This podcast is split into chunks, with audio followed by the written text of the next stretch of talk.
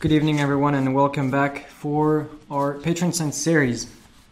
Thank you for joining us once again, and I apologize as you can see, uh, we had to change our location from our studio, which is now back to being our choir loft, and um, now I had to move the studio up here in my office.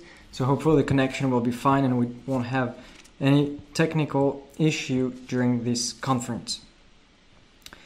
I would like to renew my invitation to all young adults, uh, 18 to 35 years old, to join us for this annual retreat. This year we'll have uh, our retreat at the St. Therese National Shrine uh, here in Darien, uh, neighborhood of Chicago. I was just uh, I just got a confirmation today that it seems to be more likely that we will be able to maintain this retreat in Darien again uh, beginning of August. So you can find all the information on our website, the Institute website, the main page. On the right column of the page, you will see a little uh, ad for this retreat. Click on it and you will find more information and uh, sign up uh, online sign up page.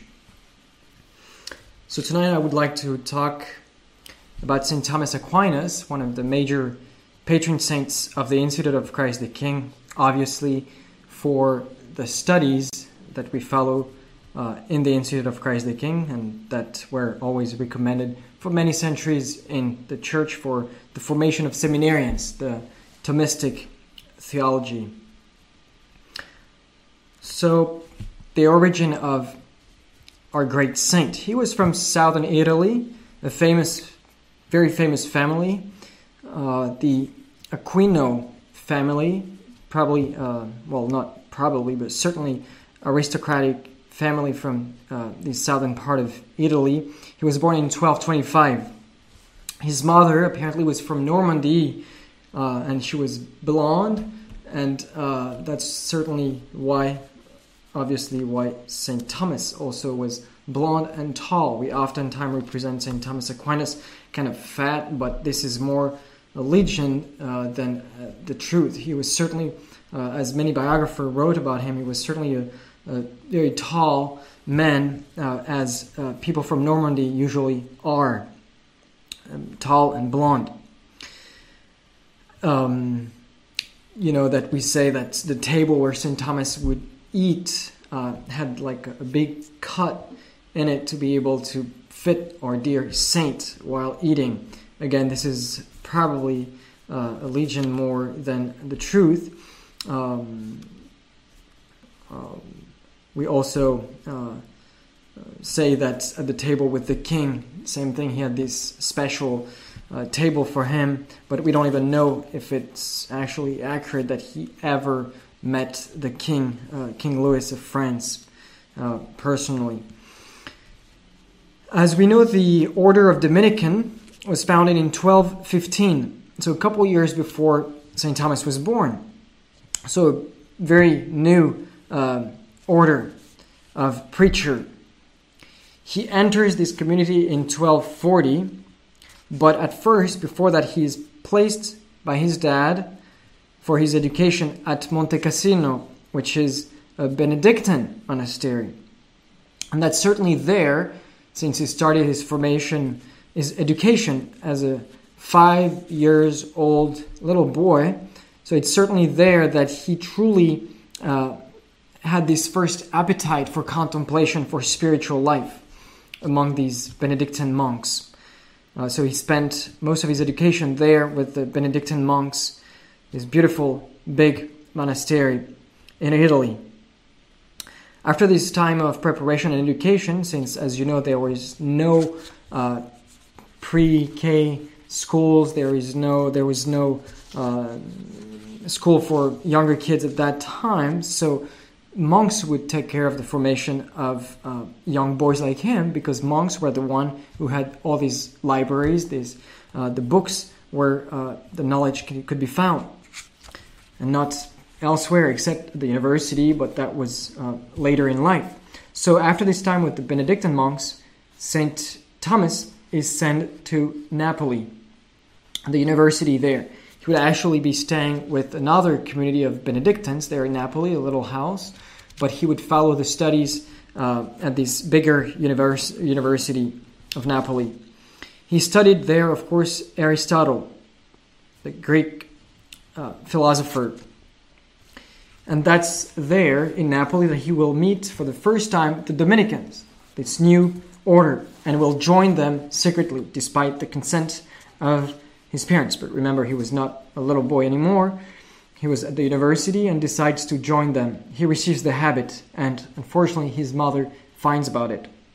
Her reaction is pretty um, strict. She sends people from her family to literally kidnap, as we know, kidnap the great St. Thomas to bring him back home and to uh, put him in this kind of jail, prison for a little while, a couple months.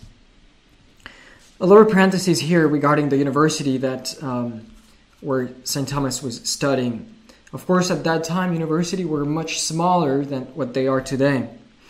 They were divided in two main steps, two main levels, um, like a time of formation. The first time was uh, the equivalent of uh, high schools that we have today. So they would learn during these high school uh, liberal arts, with certainly an emphasis on philosophy, since at that time the most commentators, um, the, the, most important commentators were the commentators on the philosophy of Aristotle. That's why, from the very start, St. Thomas is really totally emerged into the philosophy of Aristotle. Remember that at that time in Europe, we are at the time of this great university. We're at the time of the building of beautiful cathedrals, 13th century in France especially. This is the beginning of mo- modern Western civilization. Very important time for Europe. It's the explosion, literally the explosion of uh, arts, liberal arts, philosophy, uh, and all the other um, things that we will talk about but also uh, architecture with the, the cathedrals, once again, the beautiful monasteries, um, it's flourishing everywhere in Europe. So you can imagine that naturally all these people had a real thirst for um, these intellectual formation. So that's the first level, once again, when you join the university. The first level was kind of high school level, focused on liberal arts. The second level now is more the equivalent of college or what we will call faculty um, in, in Europe. Faculty, and that's where you're specialized uh, for what you want to do later in life theology, medicine, law, and so on. So, really, two main steps. That's just to give you a little uh, insight of uh, how universities were divided at that time.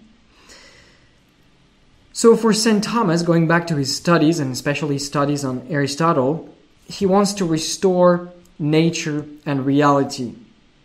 This is really the sign for the divine. That's the very start of his philosophy and theology, once again, following Aristotle. So we start with very practical, very palpable things, reality that surrounds us, uh, our senses, what my senses tell me when I touch, when I see, when I smell. That's the most um, accurate knowledge that I can have this uh, knowledge given through the senses, through nature itself, what I can observe, what I can see in nature. And we can see here again the extremely important influence of the great Aristotle, who starts his philosophy also on the uh, observation of nature. St. Thomas is a master in arts, the arts of language, rhetoric, logic, dialectic. Just to give you a little definition for each, rhetoric is the arts of persuasive or effective speaking. Logic is the arts or the field of inquiry which investigate how to reason properly, correctly. And dialectic is the art of investigating or discussing the truth, trying to uh, question to see, to find the truth. And once again, finding the truth, and this is essential to understand St. Thomas, finding the truth first, starting with what our senses tell us, what's the most um, down to earth, really, that I cannot ignore, that I cannot reject. It's so obvious to me. You know, I remember uh, in, in high school, um, one of our dear um, students who was always trying to uh, have these arguments with the teacher, saying, "Well, you know, how can I be sure that my senses you don't don't lie?" It's the famous doubt of Descartes, the French philosopher during the French uh, the time of the French Revolution, uh, that my senses actually lie to me. You know, if I stick a, a, stick in a, a glass of water, you will see the stick has different angle. is not straight. So what I see, it's lying to me. Uh, and so the student was always saying, you know, if I want to really um, be able to go through that wall, I'm sure I could. You know, it's just my, my senses. Of course, there is kind of something a little bit crazy behind these ideas, which we find, unfortunately, in these more modern today philosophies. I don't want to spend too much time on that. But once again, St. Thomas is the realism is the essential, the basics of um, the teaching of St. Thomas. Once again, based on Aristotle himself. If in his studies St. Thomas Aquinas was such a genius, it is, of course, certainly first for the help of God's grace, but also because of his profound humility. And three types of humility I think we can point out in uh, the figure of St. Thomas. First, humility towards others, in the sense that he wants to know others, he wants to understand others, he wants to understand why human nature is acting in this way or the other way. So that's uh, how he will then be able to develop, uh, deepen his moral science.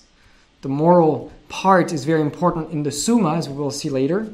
Uh, moral science through first is great humility towards others. I have to understand, to, to make myself so small so as to penetrate everything and understand everything. And uh, the second aspect of that humility is humility towards God, certainly, which, of course, could be the first one, but uh, here I purposely take as a second uh, form of humility towards God um, because um, this is his theology. This is how he will penetrate the mystery of theology, and we will see how moral and uh, theology are um, connected, of course, together. And finally, humility towards the essence of being, what he truly is. If I empty myself up, then I can try to regain everything that I am and try to understand everything that I am. This is how he will base his uh, philosophy, develop his philosophy. So, first, his moral science, then his theology, humility towards God, and humility towards himself, the, the very being, his very nature, essence. Um, that will be his philosophy. Because, once again, humility, because he wants to penetrate as deep as possible all these science to understand them all. And so, so as to be able to do that, he has to get rid of anything that is too much of, of himself, so as to receive the truth in everything. Attitude of humility, once again, which is an essential, uh, an essential uh, motive, an essential, not motive, sorry, an essential um, element for uh, finding the truth. And we see that in, in great scientists, in great philosophers, you know, they are extremely uh, brilliant people, but they lack of this humility. And you can show them the truth. They can sometimes even understand the truth, but because there is no true humility, because they did not empty themselves up to receive this truth that is too big for them to really uh, uh, be able to comprehend the truth, they have to make this act of humility in order to realize, okay, well, my, my brain, my intelligence tells me all that, but now I have to embrace the truth. And this truth has all these consequences, and of course, moral consequences that unfortunately many refuse to accept. So, humility, truth, and um, holiness, of course, deeply interconnected. So, he acknowledges his emptiness and lets himself be taught by others, by nature, as we saw, and ultimately by God Himself. Not ultimately, but also primarily by God Himself. So, this extraordinary audacity to get to the very bottom of things of what I can reach, this extraordinary audacity uh, was the proper of the life of Saint Thomas Aquinas. And this humility, I remember this quote from Socrates. Socrates, remember, he said, I know that I know nothing. This is the fundamental of the philosophy of Socrates. Uh, as a parenthesis, just to distract you, when I was in high school, luckily I was uh, in an institute high school, one of the five institute schools that we have in, in France, in Europe. And uh, one day we had a test, a big test. Um, and the question, I can't remember the topic, but probably a difficult one uh, for philosophy classes. And I was kind of the troublemaker for the whole class at that time, as some might uh, be extremely surprised to hear that. But um, and I told everybody before the test, I said, okay, well, we have we have to do that, but it will work only if everybody agrees.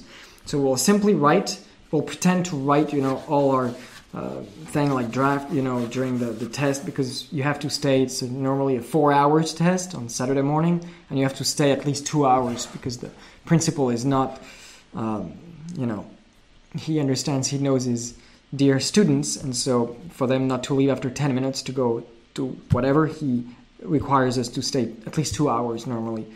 So I told everyone, well, write down, you know, uh, uh, everything that you think of or whatever, just to pretend that you're doing something pretty much, which was not very good on my end, I confess.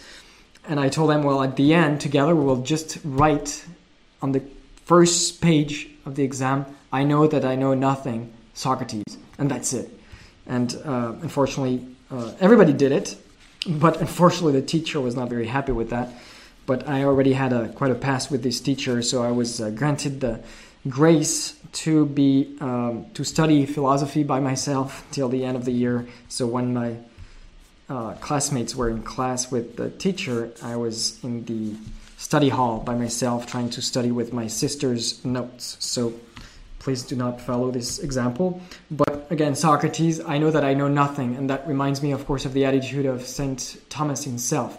I have to empty myself up first to be able to receive this truth.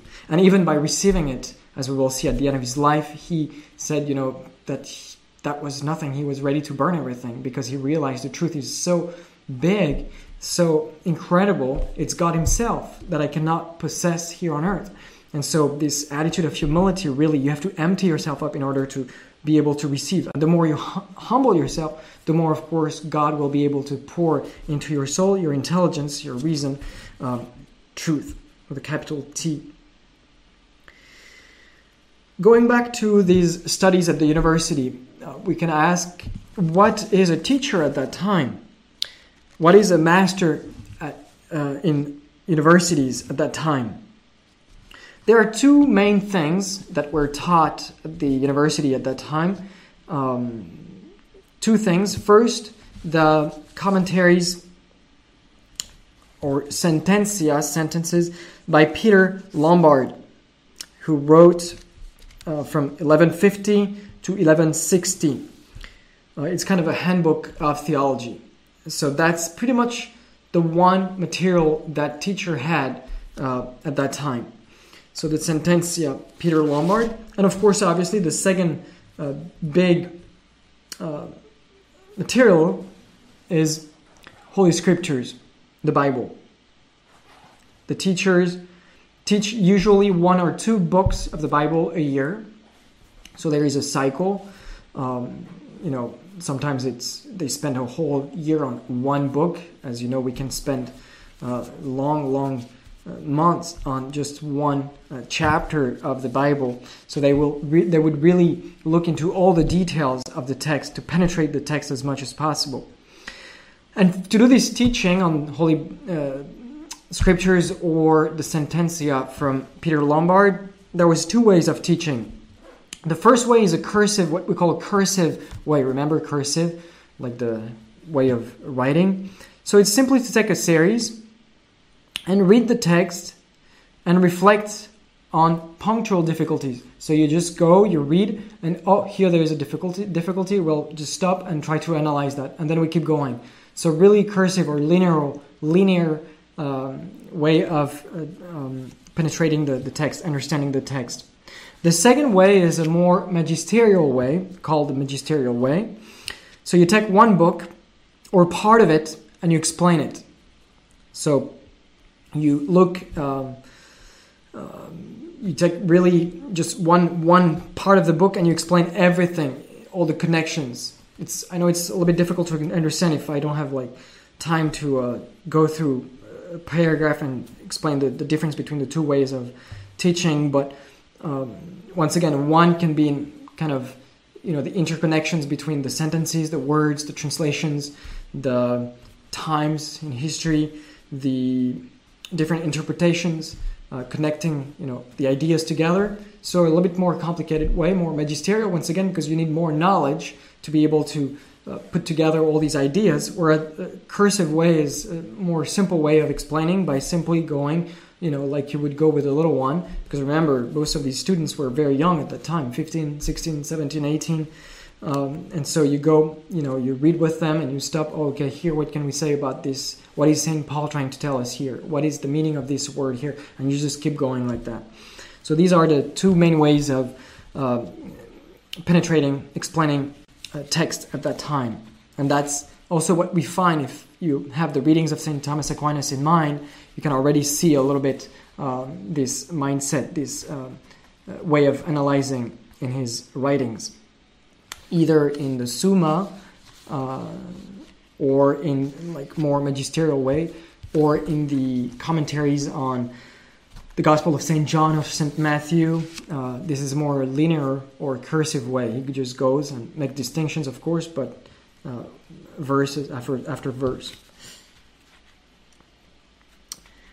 In these classes, they would first give a general introduction to the book, to the part of the book, and how to read the text. What we call the keys of interpretation that St. Thomas will remind us, and I give them to you now. These different keys of interpretation for the biblical studies.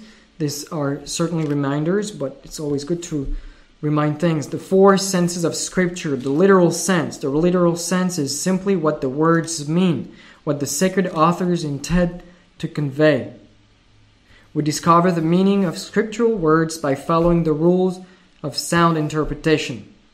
Often, this includes taking into account the author's culture, figures of speech, and literary forms. In the literal realities and events of Scripture, we can often see additional spiritual signs or meanings. But we must remember all other senses of Scripture are based on the literal sense. This is kind of the, the, the grounds on which we can then build up. The allegorical sense. Many of the events in Scripture find their ultimate significance in Christ. This is typology. Typos, like a figure. Uh, figure in the sense uh, uh, a person. Things in the Old Testament signify, signifying Christ and His church. Remember uh, the talks of Canon Hubefeld right now that I recommend. You can find them on our YouTube channel. The beginning with Moses, you know, going through uh, the different uh, books of the Old Testament. So, how can we see the typos in Greek, the, the figure, the, the person of Christ in the Old Testament? Uh, that's what is um, um, explained here in the allegorical sense. The moral sense, kind of obvious, the moral sense, the events reported in Scripture ought to inspire us to lead moral lives. As St. Paul says, they were written down for our instruction. Jesus cured blind Bartimaeus after he repeatedly cried out, Jesus, son of David, David, have mercy on me. This real miracle is also an exhortation for us to persist in our petitions. And finally, the anagogical sense. The events and realities of Scripture can also point to our final end, heaven. The church on earth is a sign of the heavenly Jerusalem. Ana in Greek, uh, I think it's, I might be saying a mistake, but going up, the movement up, where kata is cataclysm, um, is more the movement down. So going up, going to our final end, anagogical sense. Uh, there is a medieval couplet that summarizes these four senses. The letter speaks of deeds, allegory to faith, the moral how to act, anagogy or destiny.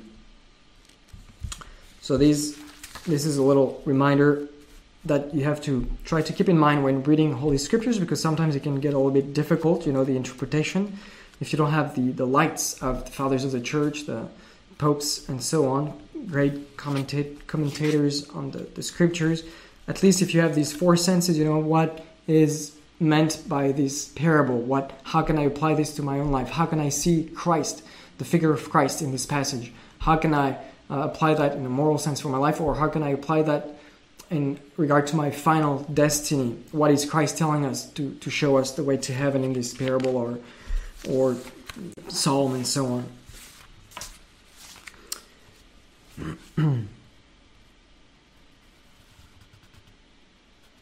so after this general introduction given by the teacher, and again, if I'm talking about all this now, it's because uh, of course, St. Thomas was also a great doctor and a teacher. So he used that in his commentaries when he was writing. He followed that. So understanding how a teacher would work at that time will help us understand uh, St. Thomas Aquinas and to read him uh, better, certainly. So after this general introduction, they would give the division of the text part, subdivision, sub subdivision, sub sub sub subdivisions, and so on. Especially if you read uh, well, the Summa, obviously, and um, again, the commentary on St. John, that's very clear. I mean, sometimes you have one distinction, point uh, one, then you have 1a, then you have 1a. Uh, 2, 1a, 3, and so on. So, a lot of distinction. Sometimes it's hard to keep track. So, when you want to penetrate a little bit deeper the, the text, uh, you need certainly to write down, you know, and try to write this scheme that St. Thomas is following. And why having so many divisions, so many parts when doing this uh, work and when reading St. Thomas Aquinas? Once again, it's to be very fine, very accurate, very precise analysis. He wants to penetrate everything. He wants to understand it's God's word when you talk about Holy Scriptures. If I want to find God, if I want to know God, well, I have to look where He revealed Himself, and that's in Holy Scriptures, and of course, tradition of the church as well, Revelation, but the Holy Scriptures. So I have to dig inside to find what God is trying to tell me in this passage, to reach the very heart, the very source, the very intention of the author as well. Take the example of when you're peeling an onion. Okay, you remove the different. Um, um, uh, sorry, I'm losing my words. Envelopes, the different envelopes. You have to remove one, then you get to the other one to get really to the very heart of um, that knowledge of God. he wants to find God. That's the beginning of his studies. He wants to find God and he wants to share this knowledge that he has of God with others. Once again, first in the Bible, with all this distinction in his commentaries, and then in nature itself as well. And I want to give here a little reminder about the five ways um, that St. Thomas Aquinas uses to prove the existence of God. Once again, in nature. So this is meant not for you know a Catholic who would be doubting or willing to understand God better. No, he starts from scratch, from nothing. What can I look around when I look around me? What I can, what can I see? Uh, how can I see the presence of God? You know, beautiful uh, explanation that I encourage you to try to penetrate, to understand, and to then be able to uh, teach to others, to explain to others. So five ways. The movement in nature. I am not going to explain them all. I um, that could be another conference, but uh, and would necessitate probably at least five different conferences for that. So the movement in nature, I, I witness some movements. You know, in, there, there is always a first impulse, uh, and so if I go back in this order of movements, I have to admit that there is yes this one first impulse that uh, give these movements to everything in nature, and of course call it whatever I will come call him God.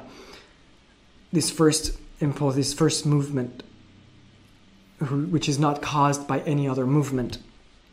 causes in nature, same thing, same reasoning. Causes, we witness uh, effects, which means there is a cause before that, and I can go back in the order of causes, and ultimately I will have to admit that there is one uh, cause not caused by anything, uh, supreme uh, cause, God Himself. Then we have the contingency in nature. We see in nature that there are something that are contingent and some that are essential. Um, and uh, same thing, if we go back in the order of contingencies, uh, we, we find God as the um, the first um, essential uh, being.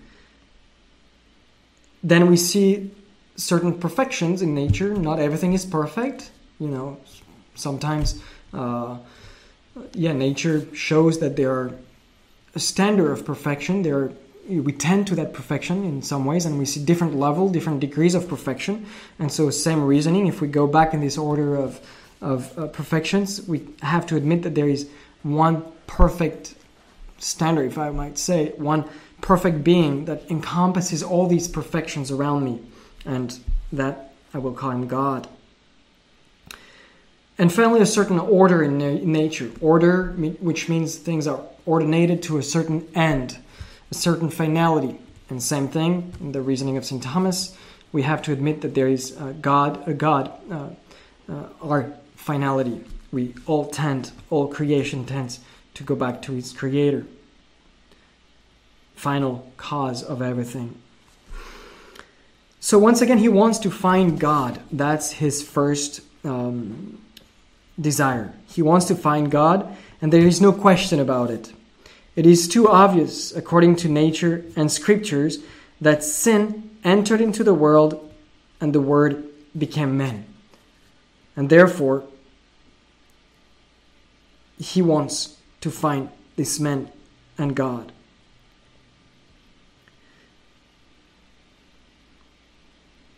Once again, he always start his reasoning thinking by uh, first looking at reality, what surrounds us.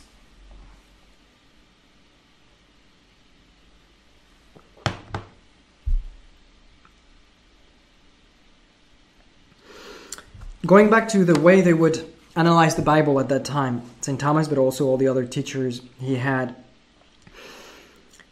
we said that first we have that first part that is the division of the text. The second part we explain the text itself, and the third part are the question, the questions asked by the students or even by the teacher himself. That's extremely important. Also, we see that clearly in the Summa Theologia by St. Thomas. Uh, he explains, he gives the distinctions, and he let the students, you know, ask whatever questions they have.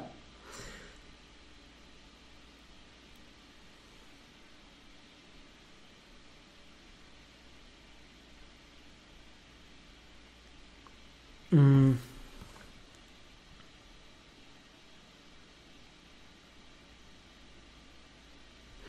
Yeah, sorry, I didn't explain very well this, this talking about the question. So one day, one uh, famous controversy, yeah, one of the students asked him, would the word, the word of God, you know, have incarnated if sin had not entered the world? And St. Thomas said, well, the, the answer is simple. There is no question about it simply because we have so many proofs that the, the word incarn- uh, became man that um, there is no, no way of uh, questioning that. It's too obvious, so just ignore the question. Um, so, very, once again, a very realistic uh, philosophy and theology with St. Thomas. We can do, you know, a lot of speculations um, about the existence of God or the, the, the uh, sometimes some of the questions we hear today are, you know, totally interesting questions, but that do not have any serious grounds because once again the answer has been given already and clearly um, in, in many many ways. So here he talks about the, the incarnation of the, the Word of God.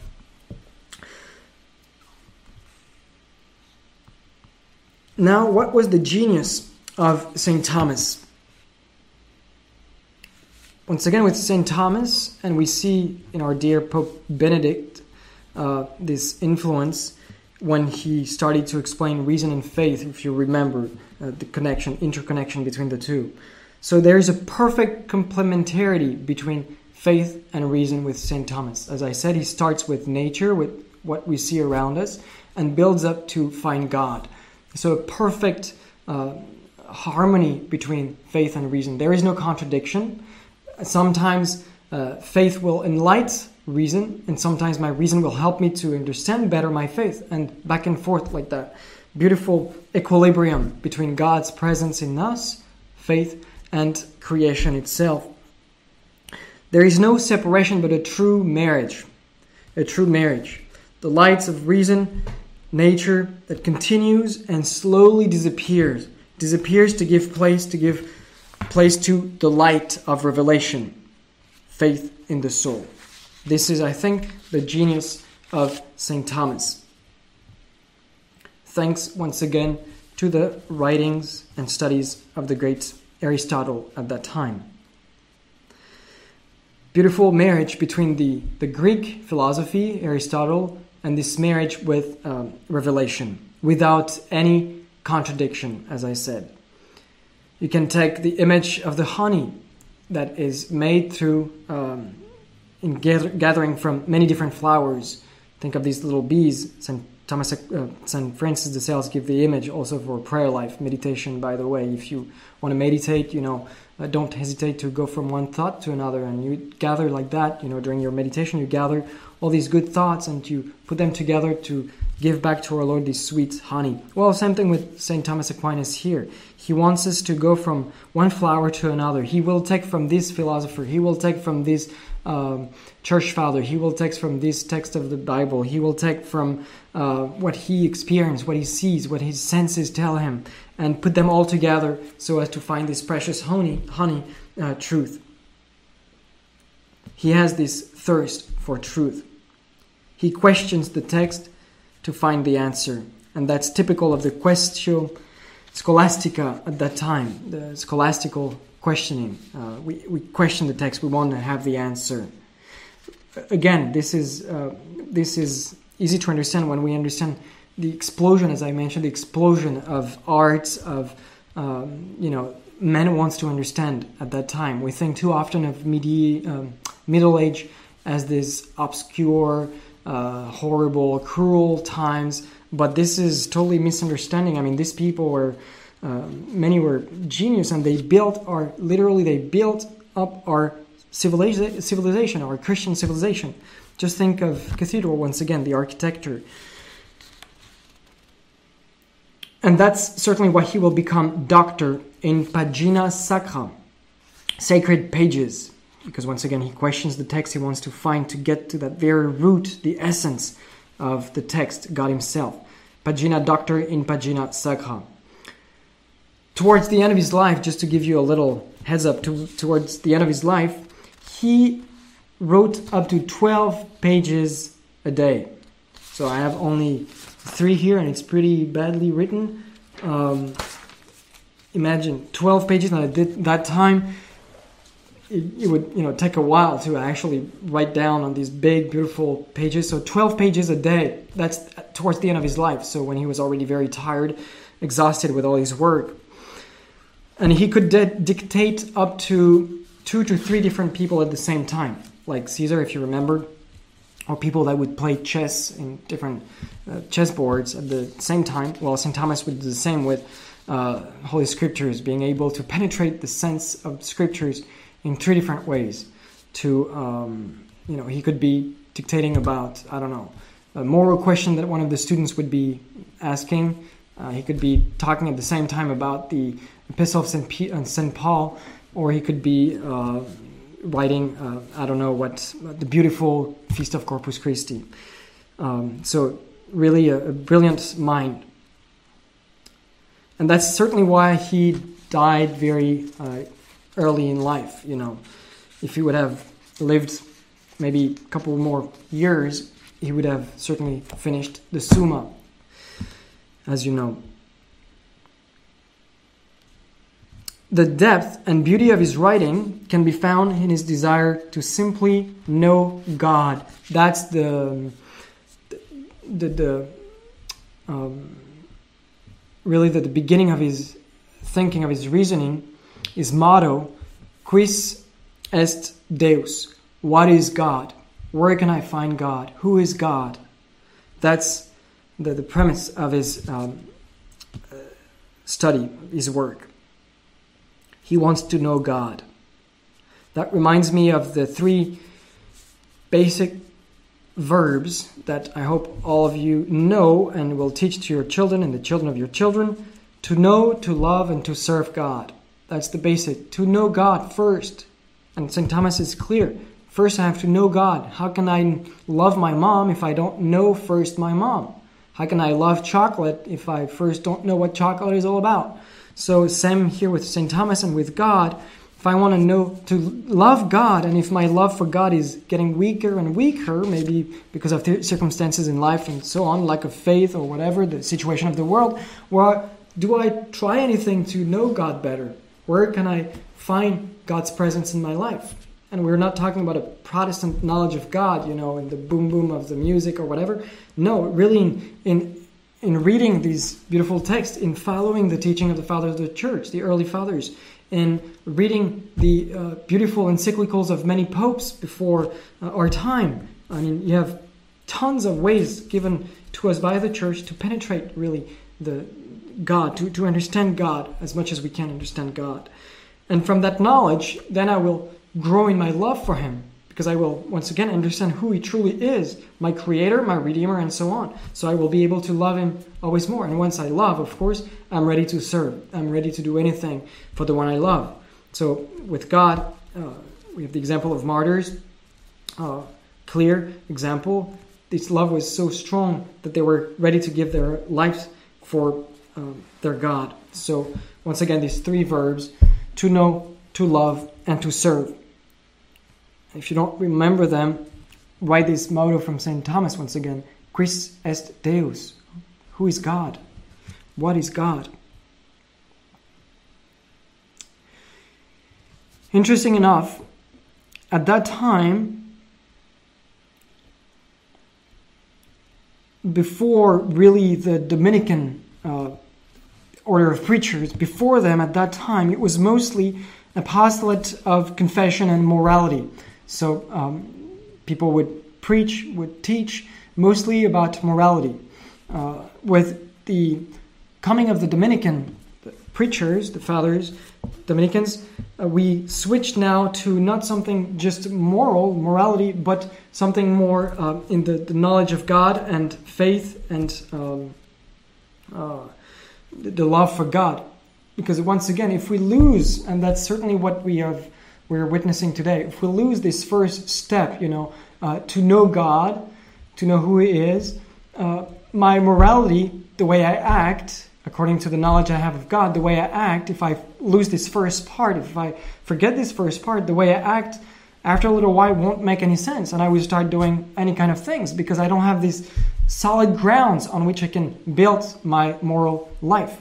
So, St. Thomas with the Dominicans at that time understood that, oh, maybe there is danger here. We're focusing too much on morality, confession, and all that, and maybe we should go back to a, a deeper knowledge of God. And once I know Him well, now I understand why I have to act in such a way and avoid this and that. So, morality and a deep faith, deep love for God, extremely important. For him to act in a morally good sense can be done first if I love God.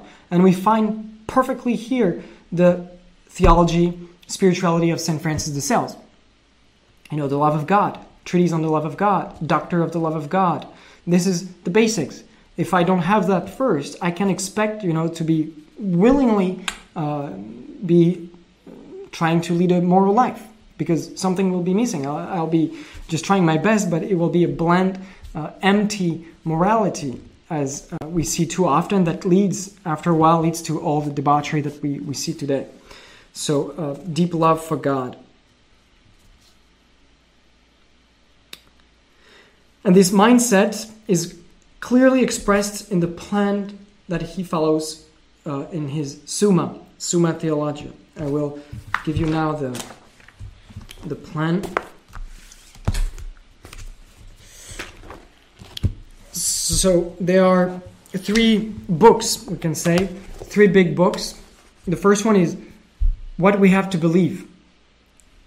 So he takes the creed and he explains the creed, all the, the parts of our faith, what we have to believe. In other words, where can I find this knowledge of God? Uh, God in the creed, God in his unity, God triune, triune, the three persons in God, the Trinity, uh, God the Creator, the incarnation, the work of redemption through the incarnation in that same book, what we have to believe, the ultimate finality of man, and the church. He finishes this book with the existence of the church.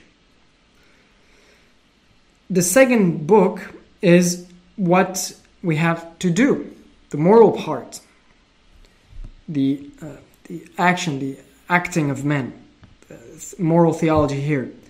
So he talks once again about um, beatitude, heaven, hell, purgatory. He starts with that. He explains how human acts work, you know, morality.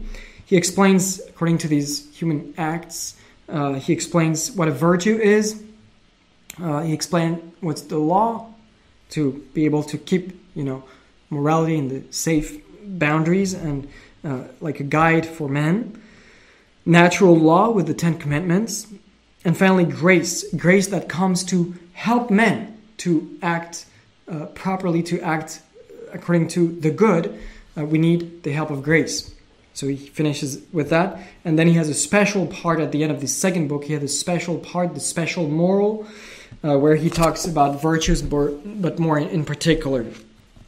And the third part of the Summa is the help from God. So once again, first book, what we have to believe. Second book, according to what we have to believe, what do we have to do? And the third book, what helps do we have for that?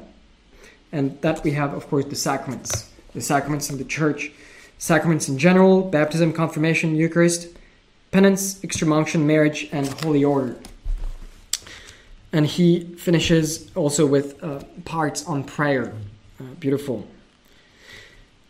Unfortunately, as we know, he did not have time to finish the Summa, which is very unfortunate, but we certainly have, you know, uh, the essential and uh, uh, extremely important work for um, our faith and moral theology. St. Thomas is certainly one of the greatest poets also of his time, and maybe wider than that. Remember the office when he was requested by the Pope to write the office for Corpus Christi uh, if you look at the hymns, beautiful. We were talking about the, the different hymns uh, at lunch this afternoon with um, Abbe Raymond and our candidate Christopher. Uh, how rich these hymns are when you listen to Vespers, when we sing Vespers, when you listen to Compline, uh, Lauds in the morning, we have a hymn as well. These beautiful hymns. In Latin, they are difficult to understand it's, uh, because it's a lot of it's poetry, so it's harder. But when you take the translations and try to understand it's it's extremely beautiful and extremely rich because they understood at that time that in one hymn they had to put pretty much as much information as possible for people to understand what we were talking about in a beautiful way poetic way but as much information as possible so everything is like a summary of everything we need to know for corpus christi the the, pre, the real presence and so on so i recommend uh, just reading and meditating on these hymns great greatest poet of the middle age his death now, our dear St. Thomas. On December 6th, 1273, apparently he had a vision. Some talk about ecstasy, which was not the first time in his life. He was so close to God. Uh, in ecstasy, and all of a sudden he stopped writing.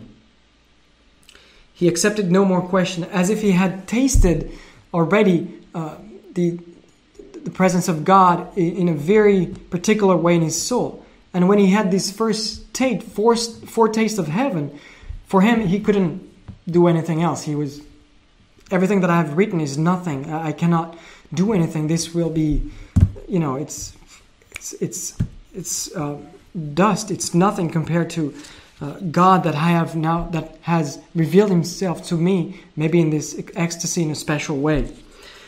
So he doesn't want to write anything anymore.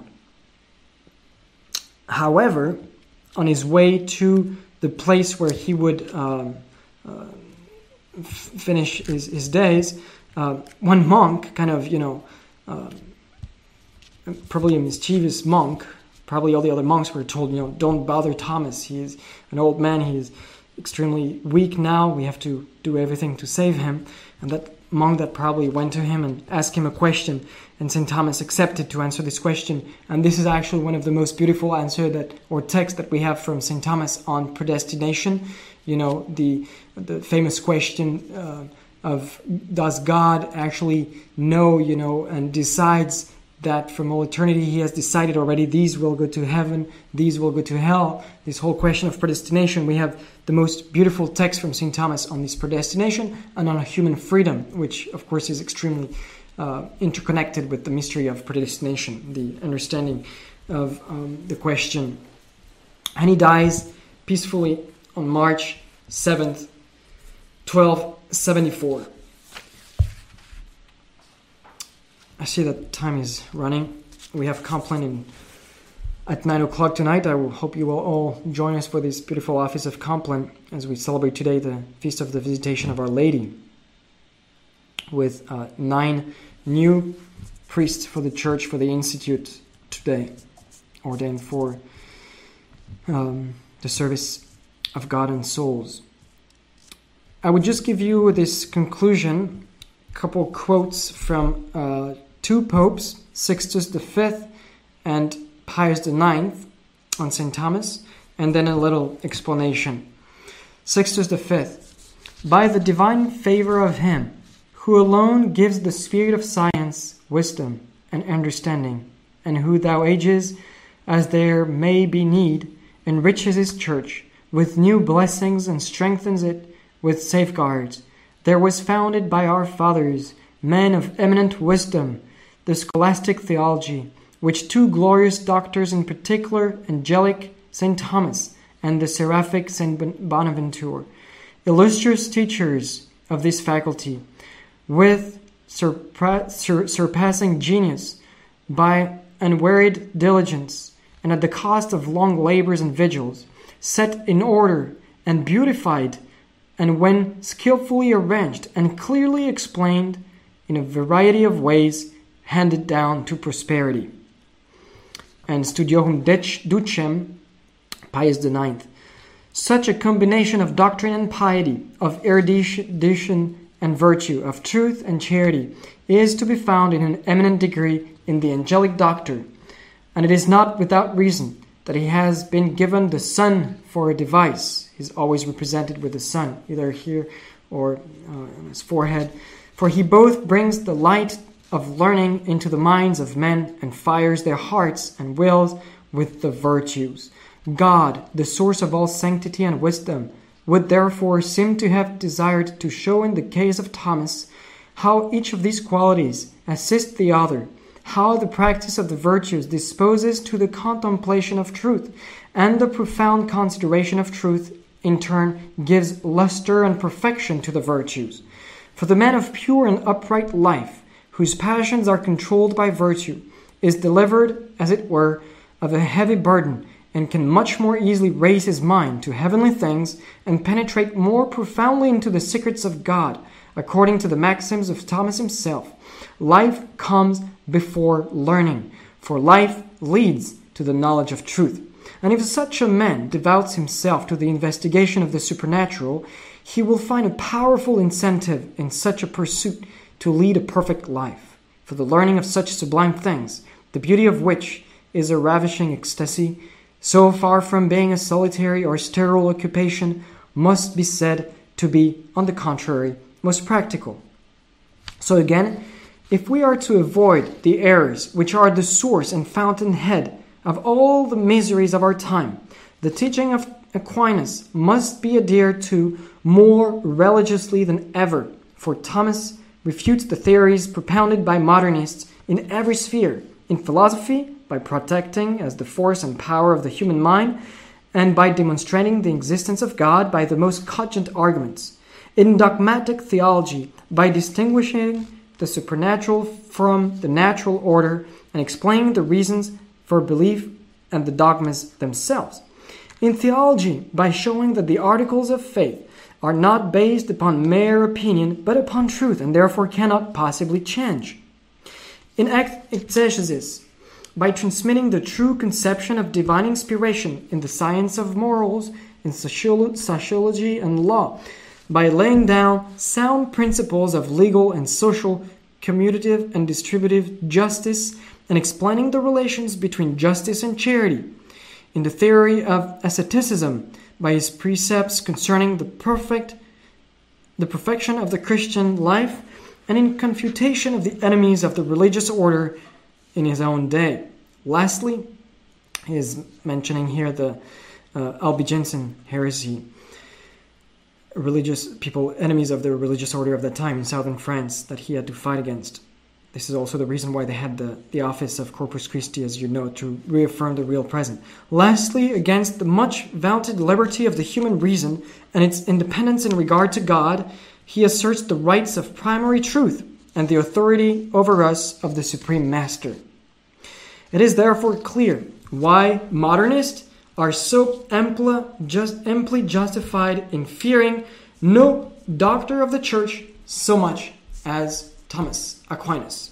Thank you for your attention and may God bless you. St. Thomas Aquinas, pray for us.